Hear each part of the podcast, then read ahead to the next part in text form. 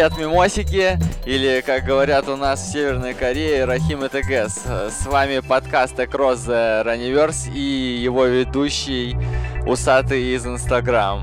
Добро пожаловать и надеюсь вам понравится то, что вы услышите в ближайшее время.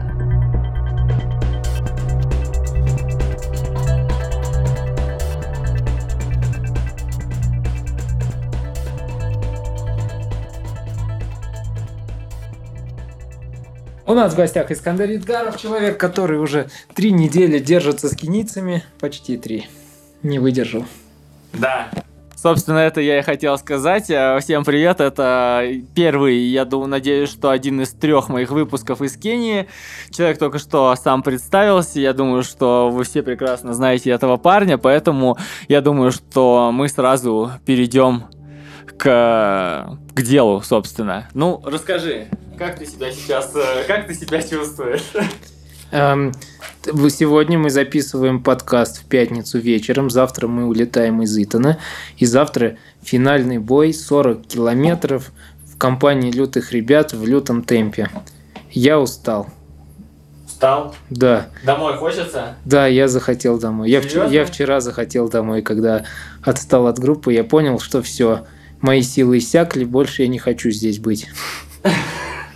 Серьезно, хоть, то есть вот э, из вот этого вот райского уголка, где сейчас лето, э, можно бегать в одних трусах, ты хочешь домой? Я честно не хотел домой все это время. Я чувствовал себя реально как в раю, как, как будто я в своей тарелке. Но в последнее время я как-то подустал от всего, от, от вот этого безделья, от того, что здесь слишком медленно идет жизнь, что ты все время в каком-то физическом напряжении, в стрессе на тренировках. Вот это немножко утомило меня, мне кажется. Может быть, если бы я разгрузился недельку, я бы сразу по-другому себя чувствовал. Но сейчас у меня все накопилось, усталость накопилась, и она и на психику давит. Разгрузился недельку, это что значит? Ну, типа... Побегал, побегал отдельно от них. Чтобы не было вот этих вот кроссов 10 км, которые по факту оказываются Сегодня, сегодня нужно было просто разгрузиться, настроиться на завтра. И что они сделали? Вывезли нас в, в лес и, и мутозили нас по вот этим горкам, пока мы не откинули копыты с Антошкой 20 километров по горам. Ты сказал, что время идет очень медленно, скучно. Ты думал о том, как люди сидят на двойном сборе, например, в Киргизии 50 дней, и как вообще это... Ну, как вообще это 50 дней просто? Да никак, это нормально. Если у тебя есть цель, это очень круто. Я бы очень хотел просидеть здесь 40 дней, 43 дня, как я изначально планировал. Пусть даже 50 дней ради одного марафона я готов бы был это сделать, и мне было бы это в кайф. С одной группой от и до дотерпеть и подвестись. А сейчас, получается, приходится разбивать. Поэтому я думаю, э, ничего страшного в этом нет. Сидеть долго, имея цель, круто. Если цели нет, то, конечно же, это утомляет. А Два года прошло с того момента, как ты впервые заехал в Кению. Как, э, как ты в последний раз ездил в Кению, э, какие три самых больших изменения в жизни, которые произошли? Три самых больших, э, три самых больших перемены, которые произошли в твоей жизни за это время. Ага, ну, конечно же, родился ребенок, это вообще сильное изменение. Я стал марафонцем. Ты стал марафонцем. Это все изменило.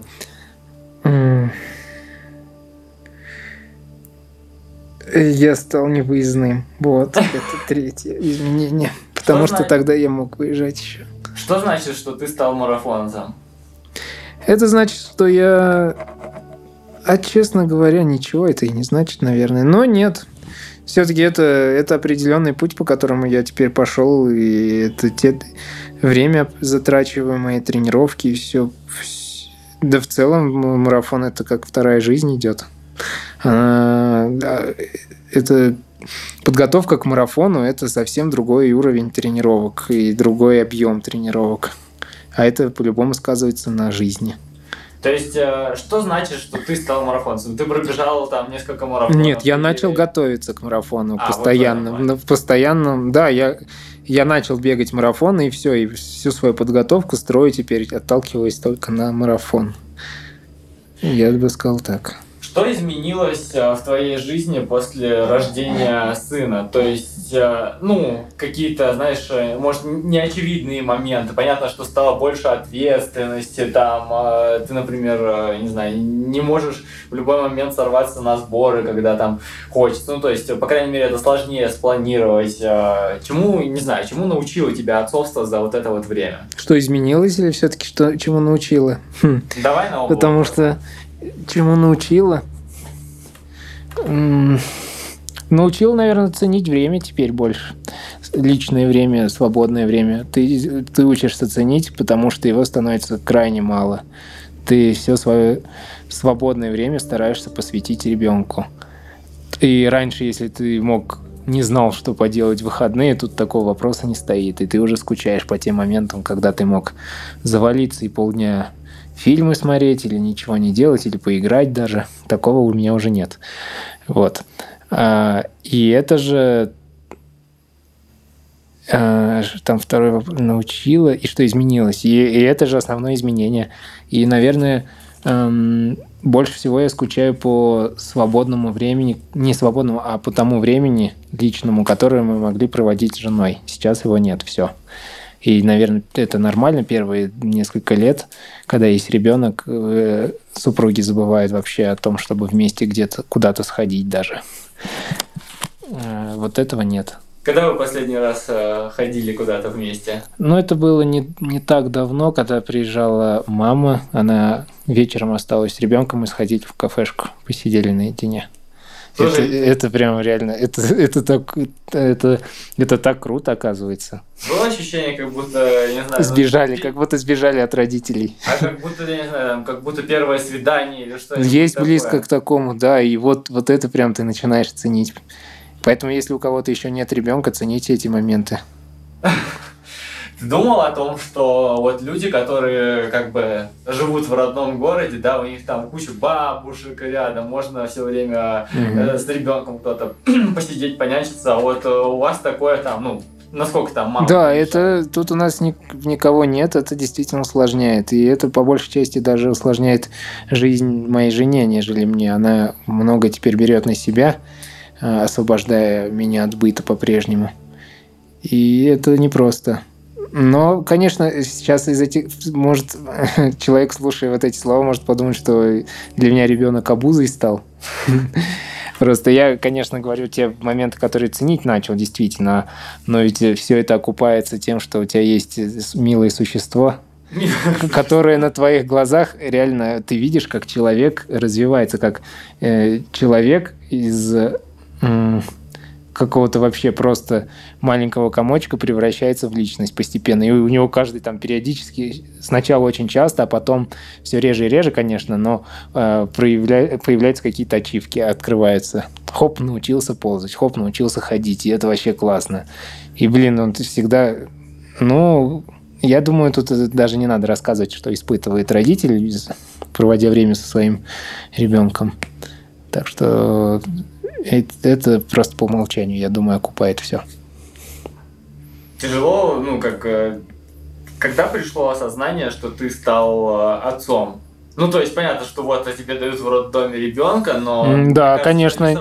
Да? да, это не приходит такое осознание сразу. А, дай-ка я подумаю, когда я мог такое ощутить. Возможно, это не пришло так же, как и когда меня спрашивали, когда ты осознал, что ты вот все женат. У тебя... Я тоже не припомню такого момента. Это как-то плавно происходит.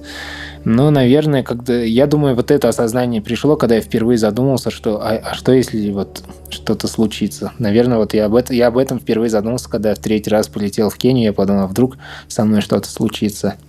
И ты в этот момент понимаешь, что на тебе теперь большая ответственность уже. Ты не только за свою жизнь уже э, должен переживать. И, наверное, это можно назвать э, осознанием отцовства. Вот это ответственность. Да, я думаю, ответственность. А когда ты принимал решение сейчас поехать в Кению, ну, угу. как бы, я не знаю, как правильно сформировать, бы Тяжело было его принять, ну, тяжело, не тяжело, насколько тяжелее его было принять, и были ли варианты, ну, то есть, э, были моменты, когда ты сомневался, что стоит ехать? А, да, наверное, были. Сейчас я их, к сожалению, не вспомню, эти моменты, потому что жена меня практически сразу в этом поддержала, и сомнения они достаточно быстро потухли. Но эм, э, скорее это не было совсем резким решением. Мы к этому шли постепенно, обсуждали давно о том, что я бы хотел, конечно, посвятить время подготовке серьезной и попытаться отобраться на Олимпиаду. И это, я думаю, э, тут для всех нас было все понятно, и это не было каким-то переломным решением. В этом плане было попроще. Ну и еще ребенок сейчас на той стадии, когда ему отец ну, не настолько сильно нужен, чтобы проводить с ним кучу времени. Здесь я относительно с чистой совестью оставляю их. Хоть, ну, тут, правда, всего-то три недели. Многие люди вообще надолго оставляют детей, уезжая куда-нибудь. Ну, а здесь... А ребенку я буду нужнее, скорее, там, через годик уже. Вот там отцовская забота нужна и воспитание. Там будет сложнее оставлять его. Э, два года, которые прошли с твоего момента визита последнего Кении, как э, в твоем восприятии изменилась эта э, страна? Я не знаю. Для ну, меня... Как, как сейчас воспринимается Кения для тебя да. по сравнению с первым разом? Каждый раз она для меня воспринимается по-разному. В первый раз я приезжал вообще в новую, абсолютно новую страну. Тогда еще не было никаких этих влогов и статей в большом количестве, чтобы изучить ее. Я ехал во что-то неизведанное и думал реально, что люди в хижинах живут. Поэтому первая поездка, она была не совсем, не столько спортивной, сколько просто ознакомительной со страной. Я по-прежнему считаю это моей лучшей поездкой из всех трех. И вообще из всех моих путешествий это одно из лучших. Потому что там вообще столько эмоций я получил и провел кучу времени в Тике. А Тика — это, на мой взгляд, настоящая Кения в сравнении с Итаном. Вот. Непричесанная, бедная. Настоящая. Там, там вот тот самый быт, которым живут кенийцы. А здесь это туристическое место все же. Здесь, конечно, куча кенийского, все есть это, но оно немножко, немножко не настоящее э, из-за большого количества туристов. А, далее, вторая поездка, она стала для меня уже более такой спортивной. Я прикоснулся посерьезнее к Итану и впервые присоединился к группе и там уже с ними поработал. Э, и вот это я уже приехал сюда с целью прям вообще попахать. И вот здесь она для меня сейчас раскрылась как, э, как попытка прикоснуться к мировой, к, спор, э, к мировой подготовке, с, потренироваться с ребятами, которые трени, выступают на мировом уровне и имеют сумасшедшие результаты. Вот эта поездка, я бы ее характеризовал так, как страдания, автобус страданий, реально. Здесь просто каждый день я страдаю. Вот.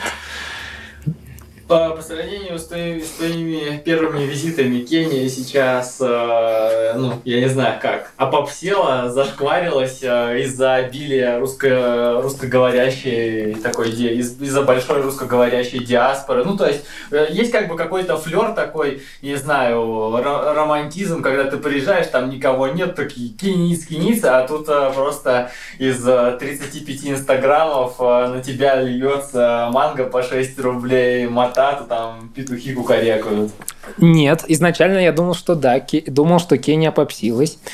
И... Но, приехав сюда, я, я ведь присоединился к кенийской группе и тренировался с ними. И я понял, что те ребята, которые приехали сюда, которые якобы попсят Кению, они пока находятся на стадии моей первой поездки – то, что мне уже не интересно. А они на стадии изучения этой Кении. А я сейчас на изучении тренировочного процесса с этими группами. Никто из них не присоединяется к чернокожим. Все тренируются сами по себе, по своей индивидуальной программе. В целом тут как будто все европейцы так и делают.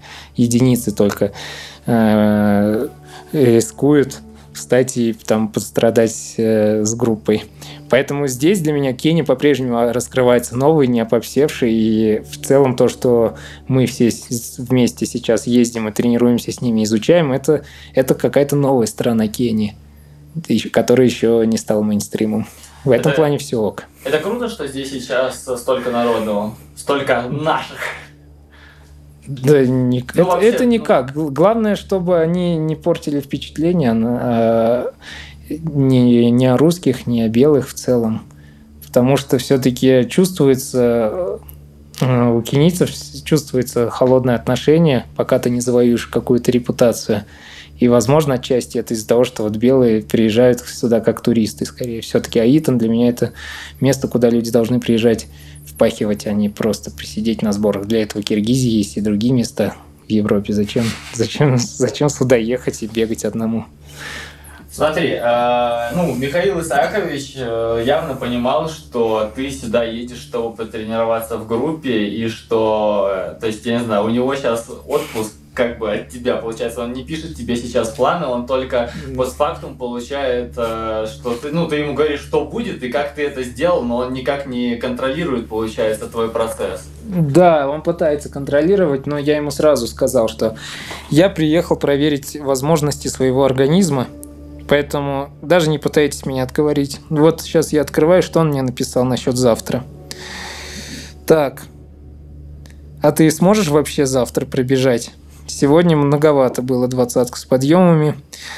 Я так подумал, что и решил, завтра тебе хватит 35 или вообще не выдержишь. Что я сделаю? Я попробую пробежать 40 все равно. Может быть, тренер и прав, но, блин, я не могу не пробежать 40 в такой компании. Когда еще ты встанешь со всеми этими ребятами и попытаешься их ушатать? Что ты чувствуешь, э, когда осознаешь, что ты тренируешься вот прям с мировой, с мировой элитой? Вот э, я, я не знаю, как это как как аттракцион, как, как что, как, э, как такое соревнование длиной три недели, потому что ты вернешься в Москву, и у тебя там э, будут как бы совсем другие условия и совсем другие тиммейты. Моя натура такова, я люблю соперничество, я кайфую именно от соревнований, и мне очень нравились периоды, когда ты стартуешь, ты едешь сюда, выступаешь. Неважно, как ты выступишь, сам процесс э, вот этой соревновательного, соревновательной жизни, он уже прекрасен. Ты стартуешь здесь, тренируешься, хоп, отдохнул, стартуешь тут. Вот как Антошка рассказывал, как ему классно было в Европе. Я очень с завистью слушал все эти истории. Я прям хотел бы пожить немножко такой жизни, что ты стартуешь, стартуешь, стартуешь. Для меня старт – это всегда праздник, и я от этого кайфую. И приезжая сюда, я окунаюсь в эту самую э, атмосферу, когда я могу просто стартовать с ними каждый день, как будто испытываешь свои возможности, ты просто стоишь и рубишься с ними, терпишь, терпишь, терпишь. Блин, это очень круто. Я, я, можно сказать, я приехал отдохнуть в этом плане. Раз уж мы не можем выезжать и постартовать за рубежом, то мы можем встать в группу, которая сродни, бег в которой сродни старту, и испытать все то же самое. Вот это я и, конечно же, хочется получить тут признание какого-то от них. Это тоже важно. То есть ты оцениваешь свой уровень относительно этих ребят. Такая лакмусовая бумажка черного цвета. У парней старт будет на месяц раньше твоего, и как бы ты сейчас, грубо говоря, синхронизировал свою подготовку с их подготовкой. Но... Ну, что ты о больном-то сразу начал? Что, типа, я мог бы с ними к Севиле подготовиться, да? Нет, а. я уже даже не говорю об этом. Как бы о покойниках либо хорошо, либо никак. Я вообще о том, что у тебя старт в Сочи, и то есть, ну, грубо говоря, у вас сейчас разные фазы подготовки, ну, как бы они конкретно впахивают, и скоро у них будет, ну, я не знаю, типа тейпер, не тейпер. Да, да. А у тебя как бы вместо taper а должно продолжаться вот это вот, э, ну, а у тебя, когда у них начнется taper, по сути дела, должен начинаться только вот этот сезон, когда ты пашешь конкретно. Да. Что ты будешь делать? Да я буду переваривать то, что я здесь напахал с ними. То мне, мне, бы это, мне бы это переварить сейчас, если честно. Не факт ведь, что я осилю. Вот может завтрашняя тренировка меня вообще убьет. Эм, я думаю, для меня это как хороший build-up сейчас. Очень крутой build-up. Просто я сидел на хороших объемах по 210 и просто на какой-то э, интенсивности. Ничего страшного, мне кажется, нет. Ничего страшного. Я, если бы я просто э, с ними рубился, но, э, но делал это на низких объемах, скажем так, то была бы опасность того, что я вышел бы на пик формы рано мне кажется, ничего страшного. То есть ты рассчитываешь, что объем, да. объемы это все... Да, я думаю, сдерживают. Они, да, объемы тебя приглушают, и там, где уже ты не можешь, они просто тебе не дадут поддержать нужный темп, и все. Самая жесткая работа, которую ты сделал, для тебя самая сложная какая была? Из вот тех, что, что ты проделал сейчас за две недели? Блин, ну хочется сказать, что сегодня было ужасно. Но сегодня просто не работа была такая, состояние, что, блин, они нас взяли, обломали. Я расскажу историю, как мы сегодня побежали. Конечно. Мы приехали с ними в лес, нас было немного. Э, и они говорят, мы сегодня побегаем десятку, ну, 12, может быть, в легком темпе, просто по горочкам, чтобы прочувствовать ноги. Нам просто надо поднагрузить ноги, а завтра у нас э, длительный кросс, поэтому вечером бегать не будем. Вот сейчас побегаем легонько и все. А, мы там, нифига себе, 12 побегают и все, что ли. Ну ладно, классно. Побежали по лесу, хоп, там огромная горка мы потерпели, но ничего, забежали. Антошка там был еще. Мы за ними потерпели, все, и, и все дальше спуск, спуск, спуск. Думаю, вот это кайф, один спуск, спуск. А я смотрю на часы, уже 10 километров на часах почти. А мы вроде только спускаемся от этого места, где машина. Думаю, что не так-то, подожди, что, за два километра сейчас поднимемся, что ли? И они такие на десятке, когда пикнул, все, разворачиваемся. Теперь обратно по той же дороге, но вверх. Мы такие, что, что? И только тогда до нас доходит, что они нам в милях говорили. 12 миль бежим. Вот, и тогда вот началось страдание. Вот эти 10 километров вверх с набором, наверное, метров 400. Это было очень плохо. Поэтому хочется сказать, что это было сегодня. Но вообще, наверное, самая тяжелая была в понедельник, я думаю. Это когда мы бежали на 20 километров чистого подъема. Я терпеть не могу подъемы, а, и это было для меня настоящим испытанием. Все-таки я думаю, это. А сейчас ты вернешься в свою Москву плоскую. Я, я очень, я, для меня сознание расширилось, я осознал важность этих подъемов, я попытаюсь в Москве добавить больше, больше горок. Хоть это и сложно, но что-то Какие можно... вообще варики? Варики тредмил, например, варики использовать не скучный сад, но просто как-то все время нарезать. да, нарезать. Есть еще Крылатская, есть Косыгина, Воробьева, горы. Но можно что-то найти. Просто тут придется как-то ухищряться и проявлять э, креатив в отличие от этих мест, где просто бежишь и все. Но можно. Я понял, что холмы нужны.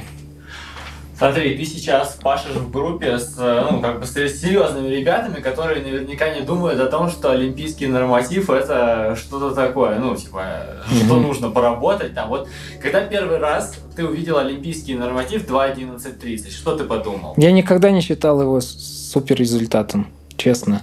Нет, понятно, что не супер. Психологически для меня это не страшные цифры. Я, я подумал, что да, тяжелее будет отобраться на Олимпиаду, потому что э, у меня был план получить нейтральный статус и быть одним из немногих, кто просто будет с нейтральным статусом и выполнит норматив, там, который 2.18 или 2.16, и все. А тут они взяли все обломали. Но я понял, что да, надо тогда готовиться к этому нормативу. Э, но он меня не пугает. После двух э, вот этих э, недель тренировок в группе он стал еще более э, каким-то осязаемым, неосязаемым? Более... Я поверил в себя. Я, я набрался уверенности сейчас а по-прежнему. Побегав с ними, я понял, что не такой-то уж я и слабак, что могу с ними переварить работы. И живи я в таком режиме, я бы наверняка бегал бы, как они. Да, вот так, я с такой уезжаю с такими мыслями.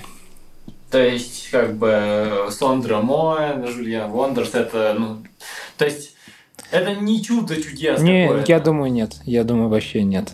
Нет, нет. Мне самому интересно было бы провести этот эксперимент. Если бы можно было бы меня клонировать, я бы оставил себя здесь на два года и посмотрел бы, чего я добьюсь. Мне кажется, соблюдая дисциплину, отказываясь от всего остального, живя в таком режиме, можно добиться очень высоких результатов. Э, имею талант. Талант у меня есть однозначно. Сколько раз за вот это пребывание в Кении у тебя была мысль о том, что, блин, а вот э, оставить бы работу на время и полностью? Были. Ну, я уже не возникают такие мысли, что поставить работу, но была мысль, например, что может все-таки остаться здесь подольше и пробежать Севилью нелегально. Но четверг меня садил. Я понял, нет, все-таки я человек. Когда я не доделал с ними работу. А вообще, сколько раз, ну, сколько раз э, вот за последние, я не знаю, ну, сколько ты серьезно бегаешь, ну сколько, вот серьезно бегаешь, 4 года, да, допустим, ну вот прям когда у тебя результаты стали более-менее... Ну пусть будет 4-5, ну, вот, давай так. Ну хорошо, вот за 5. 4-5 лет последних сколько раз у тебя возникала серьезная мысль о том, что попробовать бы полностью реализовать себя в беге и оставить работу? Я думаю, не возникало серьезно ни, Ни разу. разу. Они возникали, но не так серьезно, чтобы я начинал хоть какие-то малейшие шаги в эту сторону делать. Мысли, конечно же, иногда возникают, особенно когда ты смотришь, как люди какие-то результаты показывают, э, а ты не можешь. Но при этом понимаешь, что ты способен. Вот э, тогда бывает чуть-чуть, чуть-чуть обидно, но не более. Получается, что ты живешь э, на таком балансе, да, между, между тем, что дает тебе, грубо говоря, работа дает тебе независимость, но отбирает время, и как бы а- и, и в беге ты не можешь полностью реализоваться. Ага. Кушать? Да, Антоха просто будет зло, если мы сейчас не пойдем кушать. Или вы прям это... Тут вообще-то запись идет. Так я понял. И ты понимаешь, что ты сейчас испортил нам запись? Может, ты принесешь нам? Мы тут покушаем. Спасибо. Так, баланс. Да, ну, то есть приходится ли тебе э, балансировать вот... э, Да, Да, Ты постоянно. прям, ты прям чувствуешь, как ты балансируешь. Это, Это правда, это чувствую. Причем балансирую не на двух, а на трех здесь. эм, еще семья. Еще семья. И мне кажется, в этом-то и заключается баланс всех, кто уже имеет семью. Им всегда приходится выбирать что-то э, не одно, но два, два из трех всегда. И я нашел себе такой ответ, что не надо пытаться э, поддерживать баланс во всех трех направлениях все время. Нужно просто периодически их сменять. Брать период, включаться во что-то одно или два, потом менять период, в следующий период переключать, и вот так перепрыгивать и делать это кусками. Во А, что сейчас ты включен? Сейчас я думал, буду включен немножко в работу и в спорт, но нет. Сейчас я включен только в спорт. В семью я не включен, в работу не включен. Но я, я бы сказал, что я включен в работу в том плане, что я сейчас психологически очень хорошо отдохнул и при, вернусь в Москву с чистой головой. Вот. Сейчас спорт. Потом опять будет спорт пониже станет, конечно же, в Москве. Там будет работа и семья. На работу, на работу хочется? Ну вот прям. Нет. Нет, не хочу на работу. И я знаю, что после Кении будет какой-то период очень тяжелым, потому что ритмы жизни тут прям совершенно сильно отличаются. Здесь он одной крайности, там другой. И перестроиться с самого начала тяжело бывает. Что для тебя, кроме денег, работа в Яндексе? Это, ну, это профессиональный рост, ведь э, работая в, и общаясь с людьми, ты развиваешь свои не- ну, профессиональные качества, понятное дело, но и эмоциональный интеллект. Как там принято говорить? Soft skills and hard skills. Вот, soft скиллы важно развивать уже начиная с, ну, если до 30 лет не развивал, то после 30 они большую роль начинают играть. И работа этому способствует, потому что ты постоянно в общении, постоянно работа с командой, это поддерживает тебя в тонусе. Работа это вот еще это. То есть какая-то гарантия будущего, что ты не стопчешься на месте. Ты часто думал о том, что... Ну, вообще, думал ли ты о том, что Яндекс это такой, не знаю, какой-то счастливый билет, работа, которая позволяет тебе реально вот, реализовывать в спорте, ну, если не все, то очень многое. Да у меня много таких счастливых билетов было, не только работа в Яндексе, поэтому здесь я бы... Конечно, это повезло, большое везение, да. Но я не могу сказать, что было бы... Как, не, не знаю, как, что было бы, будь это другая работа. Может быть, я под нее бы подстроился по-своему. Может быть, еще проще было бы. Может быть, как-то иначе. Нельзя как-то судить сейчас об этом. Но то, что есть сейчас, да, это очень удобно. Это мне, конечно, сильно помогает. И это своего рода большое везение. Ну, э, смотри, ты планировал давай так. Когда умерла надежда на получение нейтрального статуса? Когда я прочитал новость, что Марии Лысицкене э, отказали, от, отменили... Отозвали приглашение? Да, во. Марии Лысицкене отменили приглашение в Глазго. Там какой-то турнир по прыжкам в высоту, видимо, был. Нет, там а, просто Мюллер Дор Гран Прикс, ну, обычный Ага. турнир.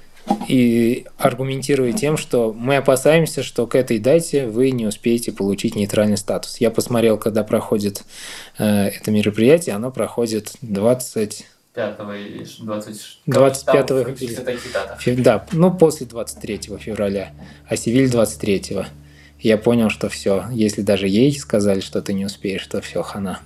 Надо все это менять. Насколько сильно тебя это огорчило? И насколько сильно ты верил в то, что получишь нейтралку к Севилье? Я был уверен, что я получу нейтралку до того, как э, случилось дело Лысенко. Потом заморозили нейтральный статус, и я думал, ну ладно, заморозили, возможно, временно, еще шансы есть. Но уже э, надежда падала. И вот когда там вот отказали Маша, а потом и вышло интервью Себастьяна Коу, где он сказал, что пока мы не научимся отделять чистых от грязных, мы не будем выдавать нейтральный статус, я понял, что да, все, вариантов вообще уже нет. И надеяться на это бесполезно. Как в России отделять чистых спортсменов от грязных? Что это может значить? То есть, э, ну, я не знаю, мы должны просто забанить э, там всех, кто упоминался во всяких докладах, там, или что? Как ты видишь э, решение вот этой проблемы? Это очень сложно. Мне изначально не нравится политика ЯФ, эм, когда они берут и всех всем отказывают в выдаче нейтральных статусов из-за каких-то отдельных личностей. То есть это своего рода дедовщина получается, как в армии, когда один провинился и всех наказывают. Такое воспитание тупое. Э, Это своего рода, мне кажется, ленивое отношение, халатное отношение к нам, к другим спортсменам. Но раз уж так, то так. Э, Я думаю, единственное решение сейчас – это спортсменам самим начать действовать, налаживать связи и каким-то образом доказывать свою правоту. Просто все спортсмены, я понимаю, почему им сложно, отчасти из-за того, что все спортсмены у нас э, закрыты, тихие, молчаливые, никто о себе почти никак не заявляет, и для них мы все на одно лицо. И как понять, кто из них чистый, кто нет? Ну, никак, наверное. Мы точно так же, как и в других странах, не всегда поймешь, кто чист, кто нет. Наверное, просто надо давать шанс всем, кто пока нигде не попадался. Комиссия легкоатлетов э, впервые, наверное, за время ее существования начала активно акти- вести активную деятельность. Э, Собственно, Маша Лосицкене очень хорошо и громко высказывалась в этом году, и на одном из последних заседаний рекомендовали, э, комиссия рекомендовала включить тебя в свой состав. Э, Что это может значить и какая у тебя будет миссия, если ты попадаешь в комиссию легкоатлетов российскую? Это все зависит от того, какие в итоге дадут нам э, полномочия, потому что у нас есть пожелания по изменению положения. Но я бы видел свою миссию как... Мне очень хотелось бы наладить контакт с международными организациями. Пусть даже будет это Международная комиссия атлетов или э, ИАФ. Мне бы хотелось вот каким-то образом начать э, действовать, делать какие-то, предпринимать какие-то шаги в возвращение нам возможности выступать за рубежом. Вот лично я хотел бы этим заняться. Как это делать? Это все сложно. Но я думаю, стоит начать с того, чтобы просто начать общаться. И в целом я мне проще представлять здесь любителей, но мне пока сложно представить, как ВФЛА может влиять на любителей в нашей стране сейчас, чтобы представлять их интересы. Поэтому все сильно зависит от полномочий, которыми мы будем обладать. Но свое пожелание я высказал. Оно такое. Ну, российская легкая атлетика сейчас э, в тотальной жопе. Ну, прям, ну, прям, прям я бы совсем. не сказал, что прям совсем. Раз еще есть возможность, раз есть финансирование, раз спортсмены могут пока тренироваться в Кении, ездить сюда, то значит не в тотальной. Еще не так все плохо. И смотришь, так вроде и старты есть, и спортсмены еще не вымерли. Вроде бы нормально живем еще каким-то образом. Но тотальной, может быть, приближается с таким подходом. Если, я не знаю, при каких, э, при что должно произойти, чтобы ты перестал бегать? Ну, не считая того, что там, я не знаю, тебе грузовиком переедет, там ногу тебе... Но я думаю, я бы не захотел уже усиленно тренироваться. Может, я бегать не брошу, но усиленно тренироваться я перестану точно, если буду уверен, что нейтральный статус... Ну, тут вопрос не нейтральный статус, что если у меня не будет возможности выступать за рубежом, вот тогда мне точно не будет уже интересно э, усиленно бегать. Сколько лет нужно просидеть вот с такой изоляцией, чтобы у тебя как раз-таки... Я даю год еще, до, оконч- до окончания этого года. Если к этому моменту вообще ничего не будет ясно, то все. Мне уже не будет интересно. Слишком много вложений получается. И, и это при том, что 2019 год, ну, я не знаю, на мой взгляд, был ну, переломным, не переломным, но, возможно, самым интересным в твоей карьере как бегуна. У тебя появились а, новые, новые спонсоры, ты стал, э, ну, ты сейчас стоишь на одном уровне по, не знаю, узнаваемости, популярности с нашими лучшими легкоатлетами, которые гоняют на чемпионаты мира и стоят там э, на пьедестале, вот. Как бы... Да я узнаваемым могу быть и не бегая, это не проблема для меня. Я могу развивать кучу других проектов и даже беговых, которые есть у меня в планах. Для этого не обязательно бегать. Просто бег отнимает слишком много времени, и когда ты ты понимаешь, что все время, которое ты тратишь, жертвуя при этом семьей или где-то работой, ты за это ничего взамен не получаешь. А для меня взамен это все-таки даже эмоции, которые я могу испытать на забегах. Все-таки на России уже нет таких эмоций то ты начинаешь понимать, что а стоит ли, задумываешься, стоит ли вообще это делать так. Я могу остаться узнаваемым и бегая по разу в день и вообще не, не езди на сборы. То есть э, в 2019 году ты получил, э, ну, то есть ты вложил определенное количество сил, получил Да. ли ты достойный, э, достойную отдачу? Ну, думаю, да. Думаю, да. Жаловаться, грех жаловаться на 2019 год. В целом все прошло неплохо. Московский марафон. Э, Что для тебя значила победа на московском марафоне? Да, вот а, ты сейчас сказал про то, что на российских стартах уже тяжело получить такой уровень эмоций. Вот э, получил ли ты э, такой эмоциональный э, заряд мощный?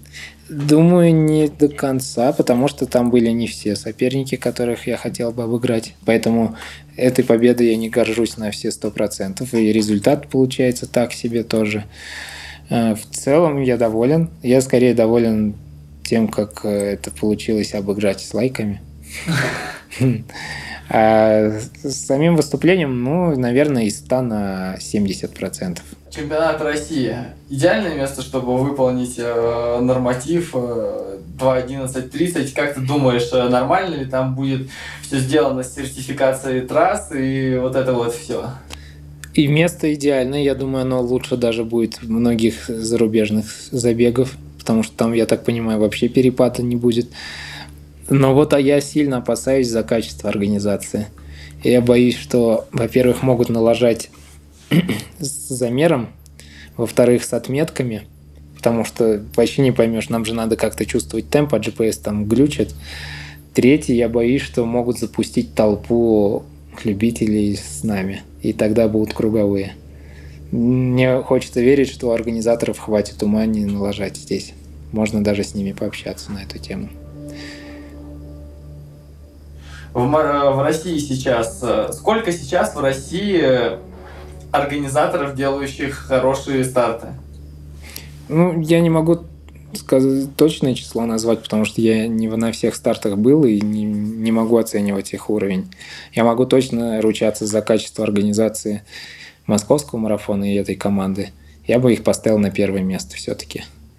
Есть ребята, которые делают менее глобальные забеги, где-то вообще уютные, но по качеству не уступают точно. И в целом хочется верить, что их до 10 доходит. До 10? Хочется верить, хочется верить. Но очень, очень большой. Просто я, я ведь, например, могу назвать Зилран. Команда Зилрана мне очень нравится. Я видя, как они работают, и с каким креативом они подходят, и с, каким, с какой душой, я вижу, что, блин, просто у них не те средства и не те возможности, но то, что они могут, они делают классно. И вот такие организаторы есть у нас. Громов, например, я бы их тоже отнес. А если брать другие города, я, наверное, только про Томск могу сейчас сказать. Потому что где? Больше я нигде не бегал. Я бегал в Казани, но я промолчу. Молчание, золото. О допинге, конечно же. А, скажи мне, как сейчас вообще ну, постоянно взрываются какие-то бомбочки, постоянно кого-то дисквалят, кто-то отлетает и все такое прочее.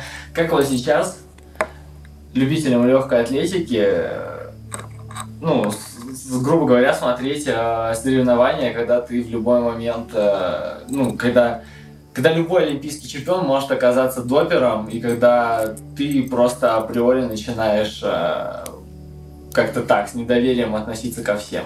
А никак, не надо делать из них кумиров просто и все. И тогда не будет разочарований.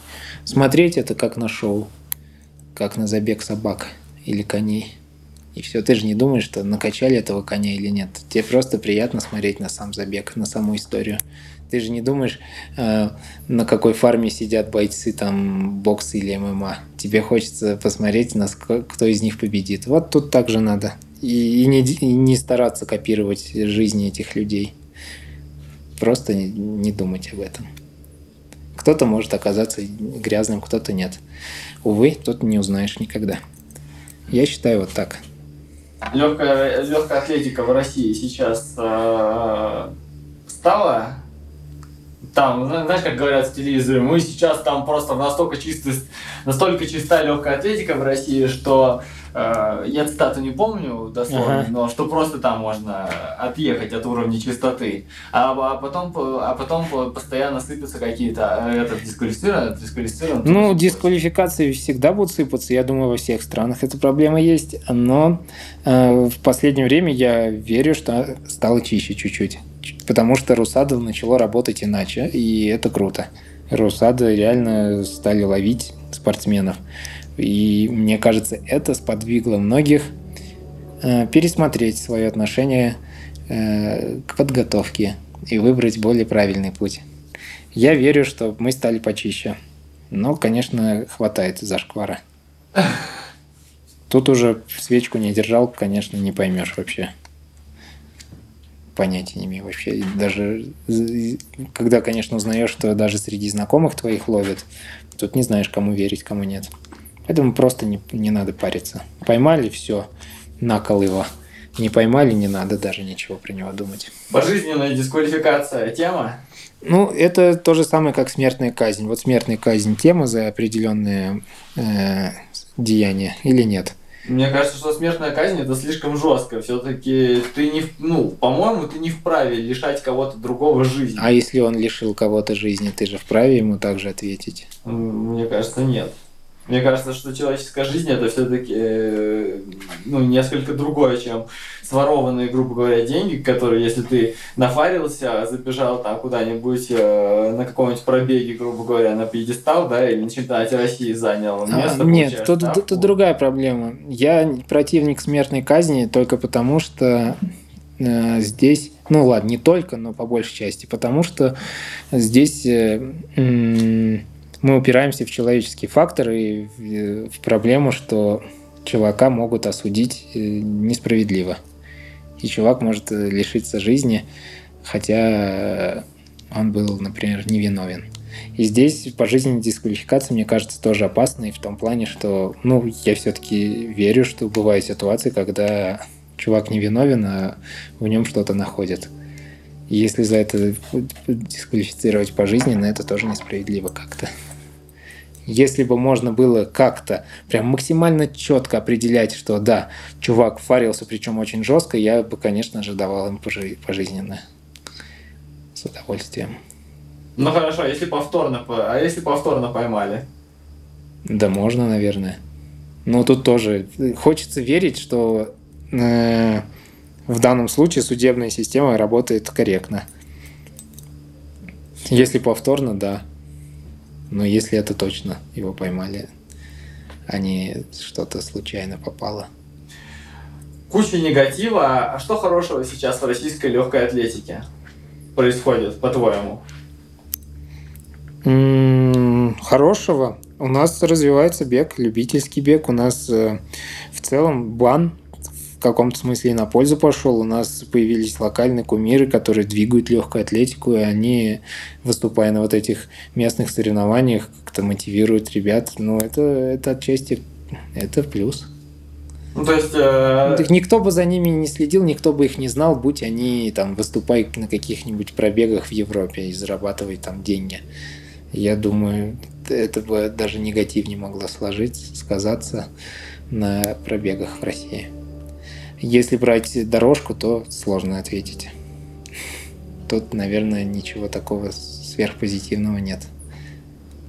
Короче, все, что касается положительных моментов, это связано с любителями. Думаю, да, потому что профики не могут реализовывать свой потенциал сейчас в полной мере. Это, ну, это плохо. М, Хотя и многие без этого не выезжали, никуда бегали только в России. Люди, которые... Может быть, чуть медийнее стали спортсмены. Как-то вот, может быть, это можно сказать, назвать положительной динамикой. Но в целом не знаю даже. Ну, то, что вот мы в Кению выехали в такой, с таким составом большим, сколько, русских поехало в Кению, тоже можно назвать положительной динамикой. Так, то есть, э, и за ними ведь следят люди. Это какое-то изучение мира вот это, и открытость со стороны расширение кругозора. расширение кругозора и открытость самих спортсменов, которые сюда приехали, а многие из них открыты обо всем рассказывают. Ну, это можно назвать положительной динамикой, это хорошо. Мы, мы становимся более медийными спортсменами и при- показываем этому пример другим ребятам. Я бы сказал, что в Европе не так много медийных тоже. Так что это круто. Как часто любители спрашивают тебя о том, будешь ли ты тренировать? Готов ли ты тренировать? Нет, не часто. Удивительно, часто? удивительно, но не часто. Периодически приходят вопросы, тренируете ли вы, но это очень редко. А предложения приходили какие-нибудь сумасшедшие, типа там, давай там, за сотку в месяц или что-нибудь такое? Нет, никто стоимость не называет. Я сразу говорю, что нет времени и не тренирую. Пока нет, не тренирую. Даже да, до обсуждения цены ни разу не доходило. Так что нет, я бы не сказал, что это популярный вопрос. Хотел бы тренировать? Да, но не сейчас. Мне интересно было бы попробовать. Просто сейчас я даже вот пребывая в Кении, у меня расширился кругозор немного. Я, я, я вроде не читаю никакой теории, никаких книг, не, не знаю, как там устроен наш организм и вообще, как работают все химические процессы, биохимические. Но при этом у меня сформировалось свое понимание подготовки к марафону на практике. От общения с людьми, от личного опыта, от э, общения с тренером и вот от таких тренировок здесь. И у меня есть своя какая-то модель, и мне интересно ее проверить. Пока я ее буду проверять на себе, потом можно проверить на других. Вот сейчас э, что, что тебе открылось? Вот ты сказал, расширилось. Э. Мне открылось, во-первых, что это подтверждение было, то, к чему я пришел отчасти сам, что если ты марафонец, то будь добр, бегай каждое утро двадцатку. Не, а не вот эти всякие 12, 14, 15. Двадцатку встал и все. Второе, необходимость бега в горку постоянно. Все время должны быть подъемы, подъемы. А, Третье, наверное, что-то у меня еще было третье. Это, скорее всего, отношение к длительным кроссам, наверное.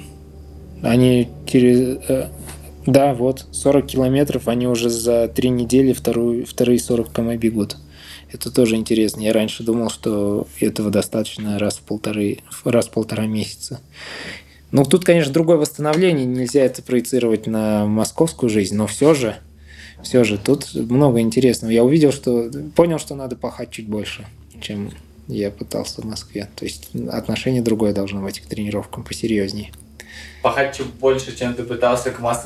чем ты пытался в Москве. Ну да. И за счет чего? За счет, Не, чего, не, за счет- чего это возможно? То есть у тебя и так как бы достаточно хорошая дисциплина, ты много бегаешь. э, Да не, не знаю, вот там не прибавить почти, да, если нет восстановления. Скорее за счет того, чтобы отказаться от чего-то еще. Если ты будешь сидеть в штанах нормотек на работе.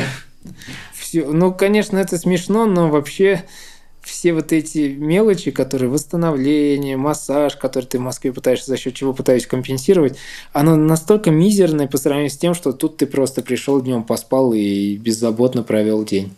Вот это все. Это перекрывает любые типы восстановления, которые ты используешь там. Вот это главная фишка, конечно. Дневной это, сон это лучшее, что может быть в жизни. я бы марафонца. сказал, э, бе- беззаботный день, беззаботная жизнь. Вот что. Не только марафонца, а любого спортсмена. И бе- Жизнь без стресса, спокойно побегал, поел, поспал, повалялся, пошел побегал вечером спокойно, отдохнул лег спать. Вот, вот твоя жизнь спортсмена, и вот так ты постепенно и выстраиваешь результат. Я тут ни разу не выходил на вечернюю пробежку уставшим. Блин, я такие работы делал, и все время на следующий день был относительно свежим. А там ты уже к вечеру убитый. Все-таки другое, просто другое, другая среда и все. Это немного расстраивает.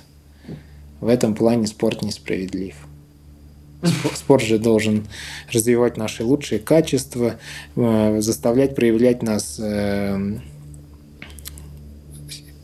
такие качества, как дисциплина, там, воля и все прочее, что в итоге должно формировать результат. А, а хер, хер тебе, ты там в Москве формируешь все это, проявляешь все эти качества, а результата не будет. А здесь ты можешь быть полным раздолбаем, но просто на тренировках терпеть, и все, и все получится. Что бы, э, что бы ты выбрал? Тренировочную группу или выс- высоту? Где? Ну, тебе бы сказали, вот смотри, ты дальше, дальше по жизни ты можешь либо Ага. всю жизнь тренироваться на высоте большой, либо всю жизнь тренироваться в группе. Ну, на высоте там один, а в, группе на равнине.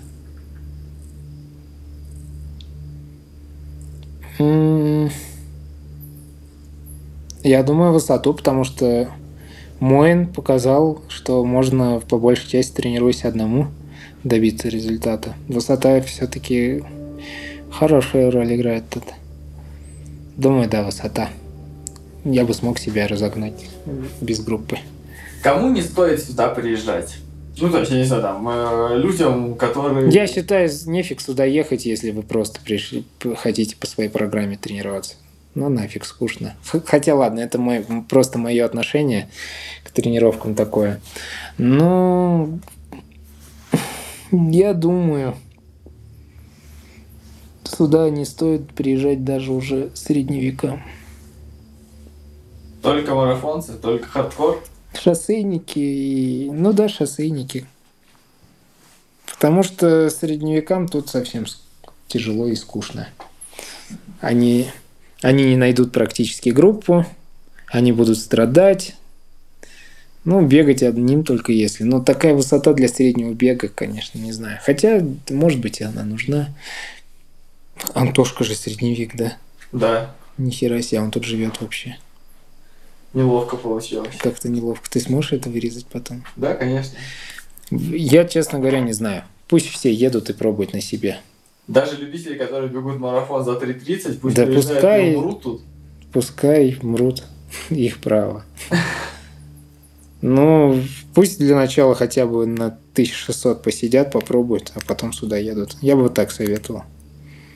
Киргизия, One Love. Я вам это п- устрою сборы в- у Майны, договорюсь. Вот сначала у него потренируйтесь. Потом уже next level здесь будет. Вернешься ли ты еще в Кению? Следующий этап какой? Куда, куда, куда, да- куда дальше? Эритрея, Уганда, Эфиопия, Альбукерка, Флагстов.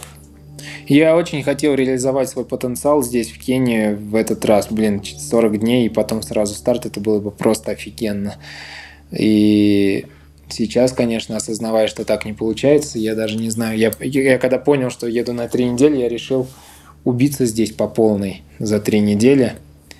И, наверное, есть шанс, есть шанс, что я когда-нибудь сюда вернусь уже, но если вернусь, то уже реально с целью вообще реализовать потенциал. Наверное, на, на за эти три недели я выжил из Кении максимум. Не знаю, есть ли смысл сюда возвращаться.